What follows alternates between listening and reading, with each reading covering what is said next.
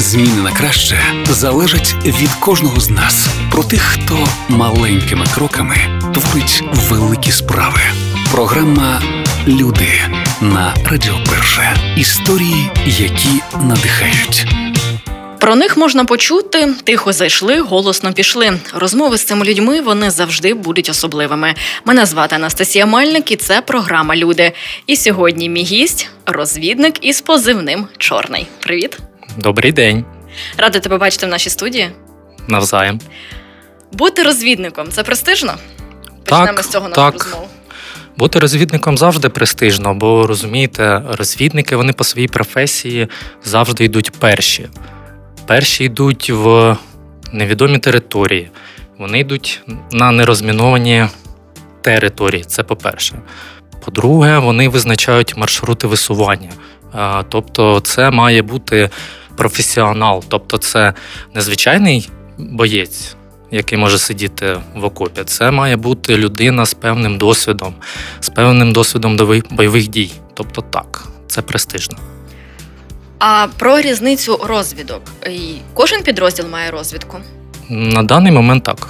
Суттєва є в них різниця. Е, Ну, е, вони схожі тим, що зараз е, по всіх підрозділах, якщо дивитися, мають аеророзвідку. Вони спостерігають за переднім краєм, вони шукають противника. Тобто іде певне, вони йдуть як сенсори, які надають інформацію е, нашим підрозділам, щоб вони вчасно реагували.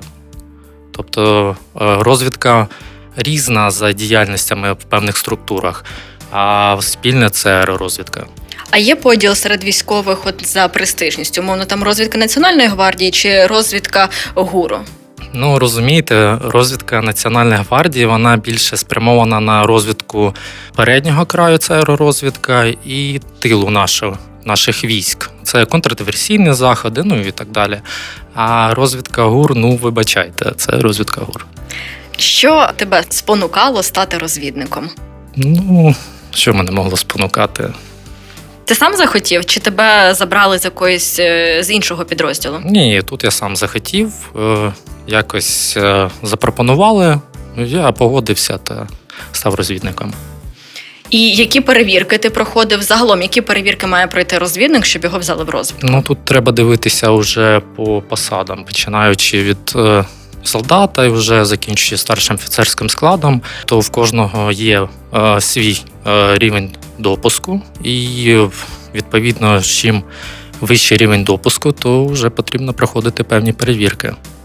А такі, як стандартні є якісь? А, Ну там фізичні навички, якимось має людина володіти. Ну, Ну, тут- я ж не думаю, що ти прийдеш в розвідку з вулиці, умовно. Ну, це вже повертаючись до престижу, то повинен бути певний досвід, повинен бути гарно розвинутий фізично для того, щоб виконувати певні тривалі завдання. А психологічні навички, перевірка на це. Е, Так, мають бути. Вона, е, Розумієте, кожен боєць має е, розуміти, що під час виконання бойових завдань по ньому може прилетіти. Прилетіти, щось скинути. Тобто він вже має бути готовий до швидкого реагування на е, зміну обставин, які сталися навколо нього. Тобто зреагувати на той самий е, снаряд, що летить. Йому потрібно швидко впасти, щоб в нього не було ступору. Е, Коли летить е, дрон в піві, так те ж саме. Йому треба не ловити цей, щоб він не стояв на місці, щоб він постійно двигався. Розумієте, під час уже е, обстрілу навіть, то людина може себе повести по-різному, якщо попадає перший раз або навіть не перший раз. То може бути ну багато є моментів. е, Тобто розвіднику не можна впадати в ступор. Так, Так. Він має швидко, оперативно реагувати і бути стресостійким. так, так.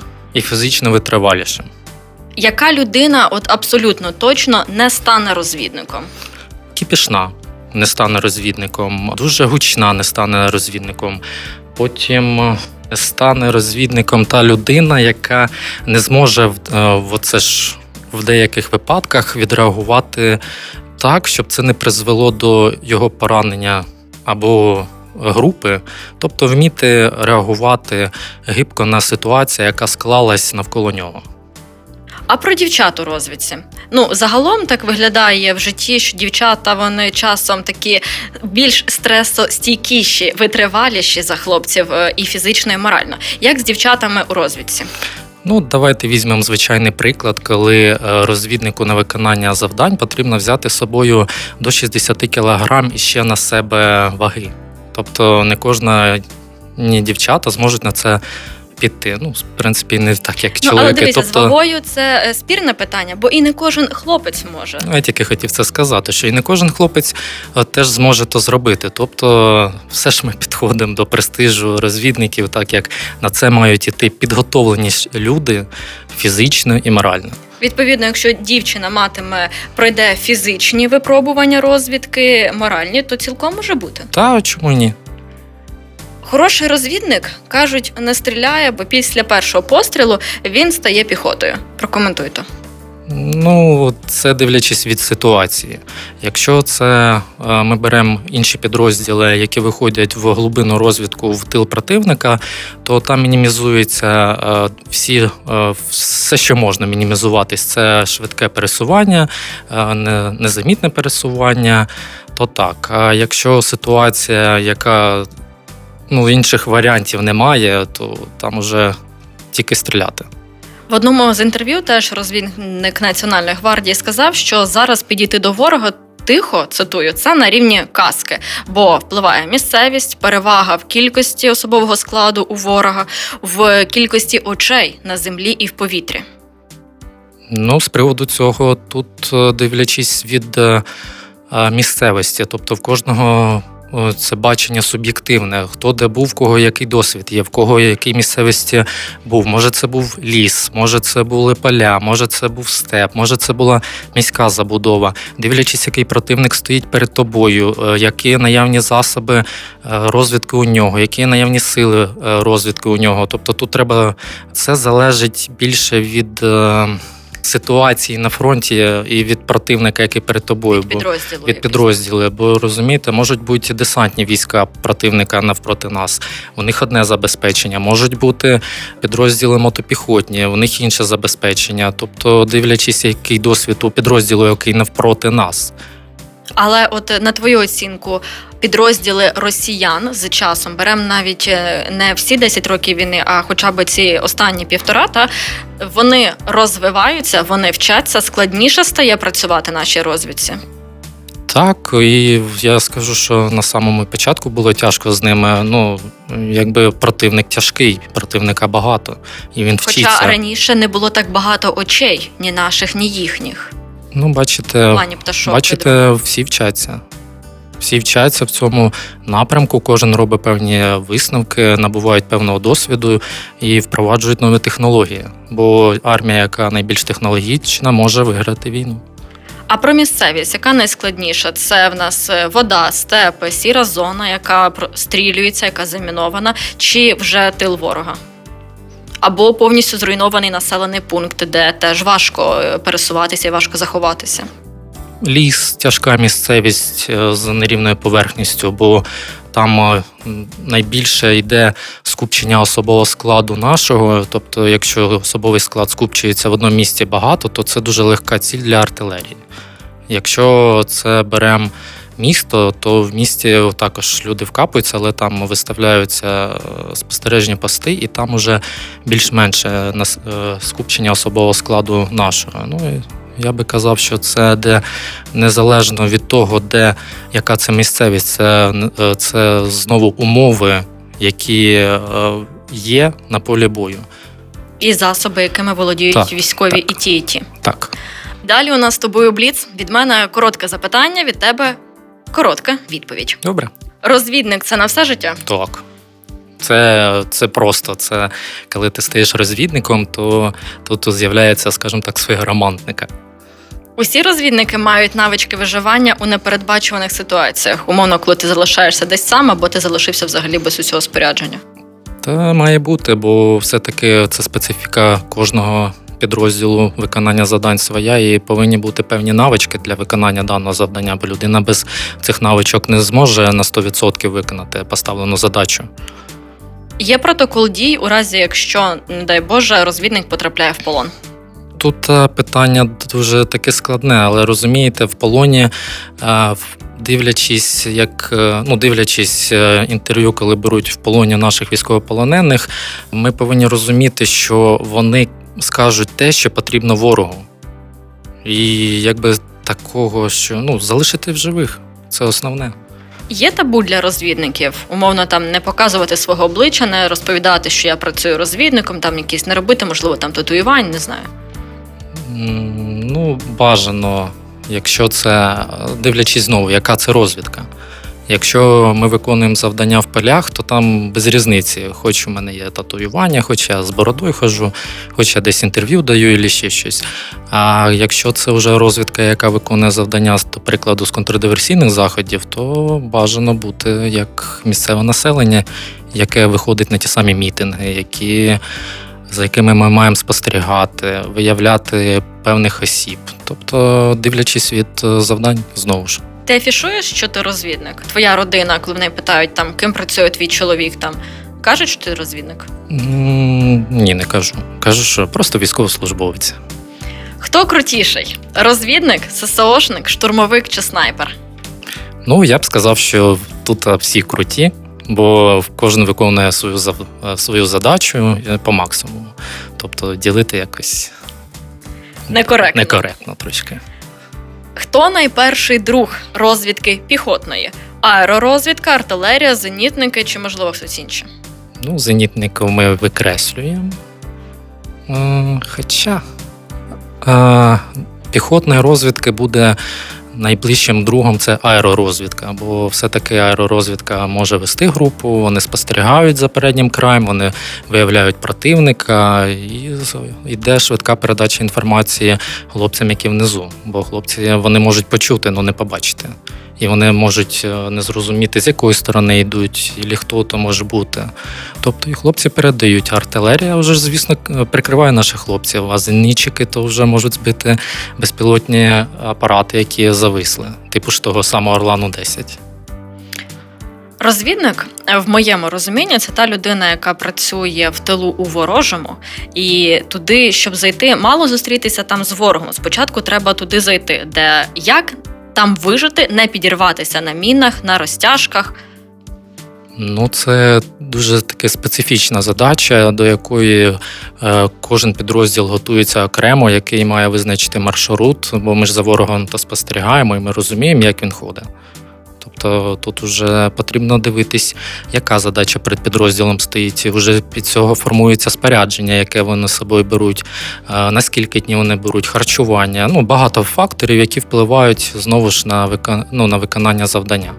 А про переміщення, ну дивіться, зайти в тил ворога складно, а ще складніше залишитись непоміченим. Бо коли заходимо в населений пункт, то самі розумієте, є люди цивільні, які дуже можуть ну, будуть лояльні до ворога. І вони ж так же само можуть, е, якби сказати, що дивіться, от якісь новенькі з'явилися в нашому місті. Тобто це дуже складна робота і дуже багато факторів впливає на це. Страх у розвідника зникає. Взагалі, страх у військового зникає. Ну, є таке поговорка дурний той, хто не боїться. Тобто, в деяких випадках страх завжди він присутній з нами, але потрібно бути готовим до всього, що може трапитись. Адреналін присутній, Звісно, виручає. звісно. Звісно, у мене навіть приклад був е, з життя. Е, Людина, ну, вийшли ми на бойове завдання, і коли ми пішли до визначеної точки, то по нам почали працювати. То людина третя, яка йшла в моїй групі, то вона трішки була фізично нерозвинена. Ну, не розвідник був, то мені потрібно було здійснити супровід. То ми коли бігли, це знову фізична витривалість, то я то побіг, а хлопці то ззаді за мною тягнулися, і вони тягнулися на адреналіні. І коли ми зайшли в безпечну зону, коли я їх вже заховав, то один уже не зміг встати, бо в нього ну, все, Адреналін все. вийшов, фізична сила. Так, вже. все, він все, він, е, він не зміг нічого зробити. Якщо інший зміг щось зробити, бо він трішки був фізично витривалішим, то той вже нічого не зміг зробити, то довелося його залишити. До втрат можна звикнути? Ніколи. Які травми звички залишаються із військовим назавжди? В розвідника звички залишаються це дивитися під ноги і дивитися вверх. Під ноги дивитися, щоб не потрапити на міну розтяжку, а дивитися вверх, щоб, щоб побачити, чи надо мною немає того ж самого безпілотника. Ти реагуєш постійно на якісь різкі звуки? Не, Або зав... на звук там літака, безпілотника. Не завжди. Воно, воно, я чую, я роблю е, висновки, що це таке і що це може бути. Ти легко переключаєшся між цивільним простором і фронтом. Так. Тут немає ніякої. Ну тут е, це знову це приходить з досвідом. Бо якщо на початках це було трішки тяжко, то зараз це вже більш простіше, вже як то морально на це налаштований, вже Автоматичні вже, вже, вже речі. Ну, воно вже переключаєшся. Це як е, приходиш додому, спілкуєшся по одному, а вже на роботі спілкуєшся трішки по-іншому. Про те, як ти спілкуєшся з дружиною, ми ще поговоримо. Коли знаходишся на бойовому завданні, про що думаєш, про що жалкуєш, що згадуєш? Я більше сконцентрований на виконанні завдання, чим про щось жалкувати або шкодувати, бо воно може відволікати, і це може бути проблематично, не завжди можливо зреагувати на певні різкі зміни в обстановці. Тобто, Тобто, це іншими концентрація словами, повинна ти бути. виключаєш емоції і не думаєш про дім, не знаю, про ще щось. Лише робота. Ну, хіба що, якщо я знаю, що повітряна ну, ракетна небезпека в областях, і де в мене родина або сім'я знаходиться, то за них переживаю, звісно. Напевно, більше, чим е, будучи на, от, на нулі. Чим за себе? Так? Розвідка в тилу. Які завдання виконує розвідник е, вдома? Ну, це проводиться моніторинг. Моніторинг проводиться через засоби масової інформації для виявлення знову певної інформації, яка може зашкодити безпеці. Е, Навіть нашої е, зони відповідальності, і фільтраційні заходи на певних в певних районах області е, для виявлення осіб, які можуть бути тим чи іншим причетні до агресора. З якими підрозділами комунікує розвідка Нацгвардії? Там з поліцією, з СБУ, ЗСУ? З усіма ми е, йдемо взаємодію для того, щоб обмінюватися оперативною інформацією між різними складовими сил оборони України. Чи не образливо вам, що розвідникам не можна бути публічними? Ні, не образливо. Ви розумієте, в кожного є у кожного є своя робота, і кожен має її виконувати. Тобто тут ніяких образ немає. Тут є розуміння І специфіка? і специфіка роботи. Е, Чи бачите ви в натовпі підрозрілих людей? Звісно, бачу, бо все-таки, коли ми проводимо е, фільтраційні заходи, то ми маємо звертати увагу на вербальні рухи кожного, ну, кожної людини, чи вона в натовпі чимось виділяється, чи вона там переживає, чи дьорається, чи ще щось. І ми маємо на це реагувати. А розрізняєш, хто цивільний, хто з СБУ, хто розвідник колега, Ну тут е, хто військовий? ну, це таке цікаве питання, бо. Розумієте, всі, хто пов'язані з тими чи іншими задачами, вони будуть одягатися більш практичніше, більш зручніше, е, мати коротку е, зачіску, тому що воно ну, воно зручне, воно так зручніше. І це дуже так кидається в очі, бо ну, так як я це сам роблю, так же само я знаю, що колеги так роблять. Чи задіював ти колись зв'язки свої в розвідці для перевірки цивільного? Ні, бо тут є деякий момент, що коли йде певний запит особи, е, ну навіть ну, до прикладу, це мій сусід е, цивільний, який мені не подобається, і я хочу його там не знаю за щось поганяти. То якщо я зроблю запит про цю особу, то це буде висвітлюватися, і тоді мені доведеться е, казати, ну чому, чому я Ну, це стане явно, да, це чому- не приховати. так, чому саме я дивився цю особу? Чому саме він мене зацікавив? І доведеться доповідати, тому ні. Чи бачиш, коли людина бреше?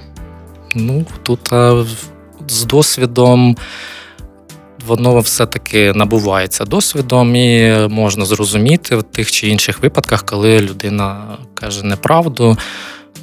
Ну, так. Є щось, що може в тебе вибити землю з під ніг емоційно? На службі ні. А в, ну, якщо щось трапиться з рідними та близькими. До чого ти ніколи не звикнеш в контексті служби і війни? Та ну, до війни ніколи не звикнеш. Війна це дуже тяжко для всіх. Що тебе ображає як військового? Ну тут е, потрібно дивитися, хто як на що реагує, бо кожна людина може бути чуттєва до певних Ти висказувань на що інших. реагуєш? Ну, я більш е, простіше дивлюся на висказування інших людей, бо це все-таки це їхня суб'єктивна думка. І вона залишається якби завжди з ними. А вже більш об'єктивно, то ти розумієш, що немає, ну, немає чогось конкретного, на що можна звертати увагу або ображатись. Як після того, що ти бачиш, що знаєш, не стати агресивним, не піддаватися ненависті, не зневіритись? Та ну ми, ну, ми робимо, якби. Ну, ми робимо те, що ми робимо. Ми знаємо, для чого ми це робимо. Заради чого? Ну, в контексті того, що ми воюємо зараз з противником, це за, для нашої безпеки, це вже за, для безпеки наших дітей в подальшому. Бо в нас це така дуже складна історія з нашим агресивним сусідом. Тому потрібно це вже закінчувати раз і назавжди. Питання, які ставлять постійно тобі як розвіднику, які тебе дратують. Це саме таке, що от. А Коли закінчиться війна? коли закінчиться війна, а куди прилетить, а що летить, А, де куди воно прилетіло? Да, а де воно впаде, а куди воно прилетіло? А от я живу біля е, військового об'єкту, чи воно до мене прилетить, чи воно на мене впаде, ну і так далі. Ну, це є такі питання, на які просто немає відповіді. Забобони в розвідників Ну, тут вже треба дивитися на кожен підрозділ окремо. на твій, на твої особисті є? Не, не так багато, хіба що побритись перед виходом. Чим відрізняється розвідка реальна від кіношної? Ну, розумієте, в кіношній розвідці дуже гарні костюми вони одягають і там різні гаджети, от, е, там не знаю. Дуже гарні. В Тіктоці в наших військових дуже гарні костюми. Да, може бути вечірні костюми дуже гарні. В них так зручно бігати на передньому краю, ви знаєте, в туфлях особливо, там без, без нічого, без засобів захисту. Ну, дуже зручно, я вам скажу, там від е, цих осколків ухилятися. Ну, може, костюми вони так, знаєте, вони щось зупиняють. Але технічно наша війна з нашого боку так само не стоїть, і ваші засоби теж е, з'являються все новіші, удосконаленіші. Ну, Ми розвиваємось, ми розвиваємося, ворог розвивається. Тобто та війна технологій. Просто вона не така казкова, як в кіно. Так. Історія, якою ти можеш поділитися зі своєї служби. Ну, це трапилось на моєму виході, коли в мене я випадково з танкіста зробив розвідника. Це був його перший такий вихід. Ми вийшли тоді. Нас тоді було троє. Е, Нас вивіз водій, водій пішов на відкатку назад на більш безпечну зону. А ми з ним вже пішли видивлятися певні вогневі позиції. То ну, людини не було певного бойового досвіду, то я так подивився на нього для того, щоб пришвидшити. Я його поводив по місцевості і дещо йому почав розповідати. Він спочатку настрашився, вже коли зі мною пробув певний деякий час, то він уже більш таки впевніший був, він уже рухався вперед. е, То вже на наступних виходах, то він завжди був зі мною. Кажу: ну ти ж кажу, танкіст, ти куди зібрався? Він каже: Ні, ні, ні, я з тобою піду. Мені вже все, мені це подобається. Такий експрес-курс практичний вийшов. Та вживу. Він досі Якось. є розвідником? Е, Ні, він залишився танкістом. Він, напевно, вже став командиром танку. Ну, тебе ж немає поряд, от він і повернувся. Ну, ну, а що, ну, а що робити? Він не, не захотів. Розвідка. Складний противник. Та взагалі противник складний. Хоч це розвідка, хоч це піхота. А, ну, про розвідку, Чи- якщо чому, в розвідку. чому він складний, крім того, що вони беруть особовим складом, дронами, ще чим? Вони дуже гарно вкопуються, вони дуже гарно облаштовують фортифікаційні споруди.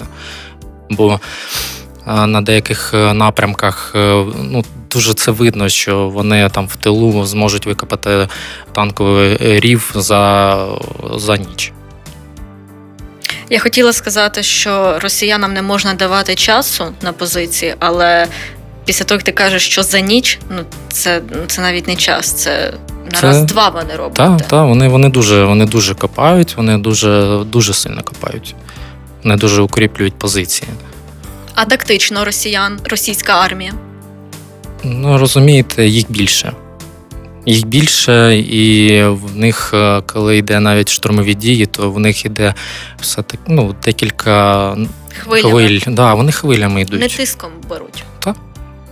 Вони виснажують наші вогневі засоби і е, таким чином вони продавлюють певні напрямки. Тобто, так, їх, їх багато. Росія хитрий ворог. Е, Чи ми хитріші? Вони е, зараз дуже сильно розвинулись в напрямку е, радіоелектронної розвідки і радіоелектронної боротьби. І вони в цьому, ну вони зараз дуже таки йдуть вперед в цьому напрямку. Ми не відстаємо, ну але це знову це викликає деякі проблеми в, для наших е, військ. Останнє питання в бліці. Хотів би керувати воєнною розвідкою України. Можливо, можливо. Який солдат не бажає стати генералом? Клас. Буду сподіватись, так і буде. А може бути. Може, може, може, все-таки. Ні, якщо я от куплю собі кота і куплю, е, заведу собі жабу, то може бути. Це відсилка на головного розвідника Кирила Буданова, Так, йому так, вітання і коту. і коту. І Ми продовжуємо з тобою говорити про дім, який ти вдома. Ну, відрізняюсь таке, як, як і на службі. Трішки змінюється модель поведінки, бо на службі я один, а вдома є інший. Як жити з розвідником? Це як адаптація. В тебе є якісь е, вимоги, я не знаю, до пунктуальності, до порядку. Це немає такого. Якщо ми беремо е, сімейне життя, то кожен із нас особистість. Тобто, ну я не можу перенести е, армію додому. Бо що це тоді таке буде? Що я буду ходити командувати, вдома казати ставай, рівняй струнку. Ну такого не може бути. Дружина тобою може командувати? Як сказати? І так почервонів наш розвідник. Та-та-та, це можна сказати, що я її називаю домашній генерал. Це мило. Як з тобою дружити? Ну, Ти відкрита людина? Е, не завжди я відкрита людина. Кожен має знати певну інформацію про ну, кожен має володіти певною інформацією. А в плані дружби, то е, я не розповідаю друзям там все, що їм не треба знати. Вони знають мене такої, які, ну, якого вони мене бачать, або е, вдома, ну, коли ми спілкуємося десь на вулиці, або в- все. Тобто вони знають, ну, в більшості випадків це все-таки військові, тобто ми знаходимося е, на службі, і ми, в принципі, бачимо, хто що робить, якби. Да, і бачить, хто як це бачить. специфічна дружба. І Можна от так сказати. дружба з цивільними і дружба з побратимами. Як вона відрізняється? Зараз більшість цивільних, з якими я спілкувався і дружив, вони стали військовими. Тобто, у нас є загальні теми для розмов. Якими методами з тебе дружина може витягнути інформацію? М, якими методами? Хіба що, якщо почне мені іголки під ногті заганяти, може щось і витягне. Взагалі нічого не розповідаєш дружині. Ні. Є, розумієте, є просто певна інформація з обмеженим. Ну навіть якісь Доступом загальні по- речі на фронті, які по суті не є секретними, але ну ти вважаєш, що їй не треба, то знаєш, спокійніше буде. Ні, вона інколи мені сама там скидує з телеграм-каналів певну інформацію. Тобто, І ти такий добрий день. Да, а, добрий а день. мало бути секретна інформація з обмеженим доступом, так? ну да, такий, оце, оце, оце так буває інколи. За чим з дому ти сумуєш, будучи на фронті? Ну, за дружиною це зрозуміло. Ні, ну то і так зрозуміло, Так. що за дружиною. Хоча Був розвідник, поїхав на фронт розвідник. і нема розвідника. І червоніє, червоніє далі. Ну, все, все, а що робити? Тут Давай, за чим ти ще сумуєш, крім дружини? З якимись побутовими речами, можливо. Зараз е, розумієте, просто немає такого, що от ми маємо. Ну, у нас є час е, за чим-то сумувати. Тобто, знову ж повертаючись до виконання завдань, коли ми виконуємо певні завдання, то ми якби не думаємо про щось інше. Ми сконцентровані більше на цих завданнях. А вже коли приїжджаємо назад додому, то вже тоді можна за чим-то сумувати. Тобто немає часу. Що сниться розвіднику? Ну, особисто мені нічого, вже дуже давно. Взагалі, взагалі, Взагалі, нічого не взагалі нічого не сниться. Ким ти був у цивільному житті до служби? Ким? Хм, цікаво. Ким я був? Старшокласником я був. Ти за освітою вже військовий. Так.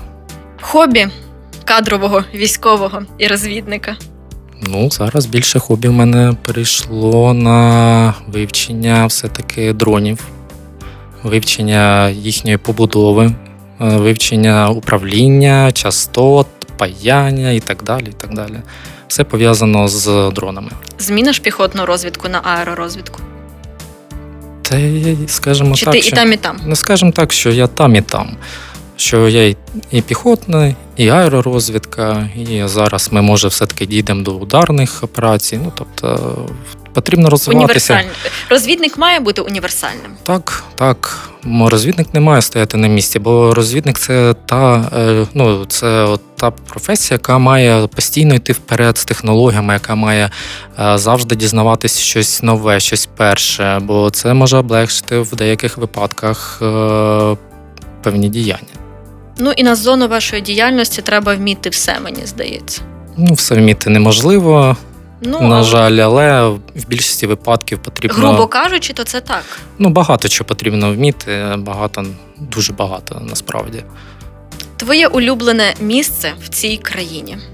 Нема такого. Я був в різних куточках, я їздив по всій країні, і сказати, що окремо особливе такого немає. Повсюди гарно. Де найгарніші світанки? Ну, це те саме. Це ну, можна зустріти світанок, е, над, сидячи на териконі, десь в Донецькій області, е, десь можна ну, побачити захід сонця, сидячи в Карпатах. З дружиною. Ну, з ким іще. Якою ти бачиш перемогу? Що для тебе перемога? Це дуже тяжке питання насправді. Це перемога. Все-таки, коли ми станемо незалежні, ну, ну, взагалі незалежні ні від кого. Бо розумієте, зліва у нас е, такий сусід, такий, від якого от ми от, ми от залежимо від його діянь. От бачите, от все-таки, що 14-й рік, що 22-й рік, от він призупинив наш розвиток. Призупинив він дуже сильно. На жаль. Розвідник із позивним Чорний сьогодні у людях. Дякую тобі за цю розмову. Я вам дякую. Бажаємо тобі гарної служби. Приходь Дякую. до нас у гості Звичайно, і розповідай нам гарні історії, як ти з танкістів робиш розвідників. Звичайно, прийду і розповім. Може, щось, може, більш таке цікавіше, якщо можна буде. Залюбки завжди рада тебе бачити в цій студії. Навзаєм. Дякую. Програма Люди на Радіо Перше.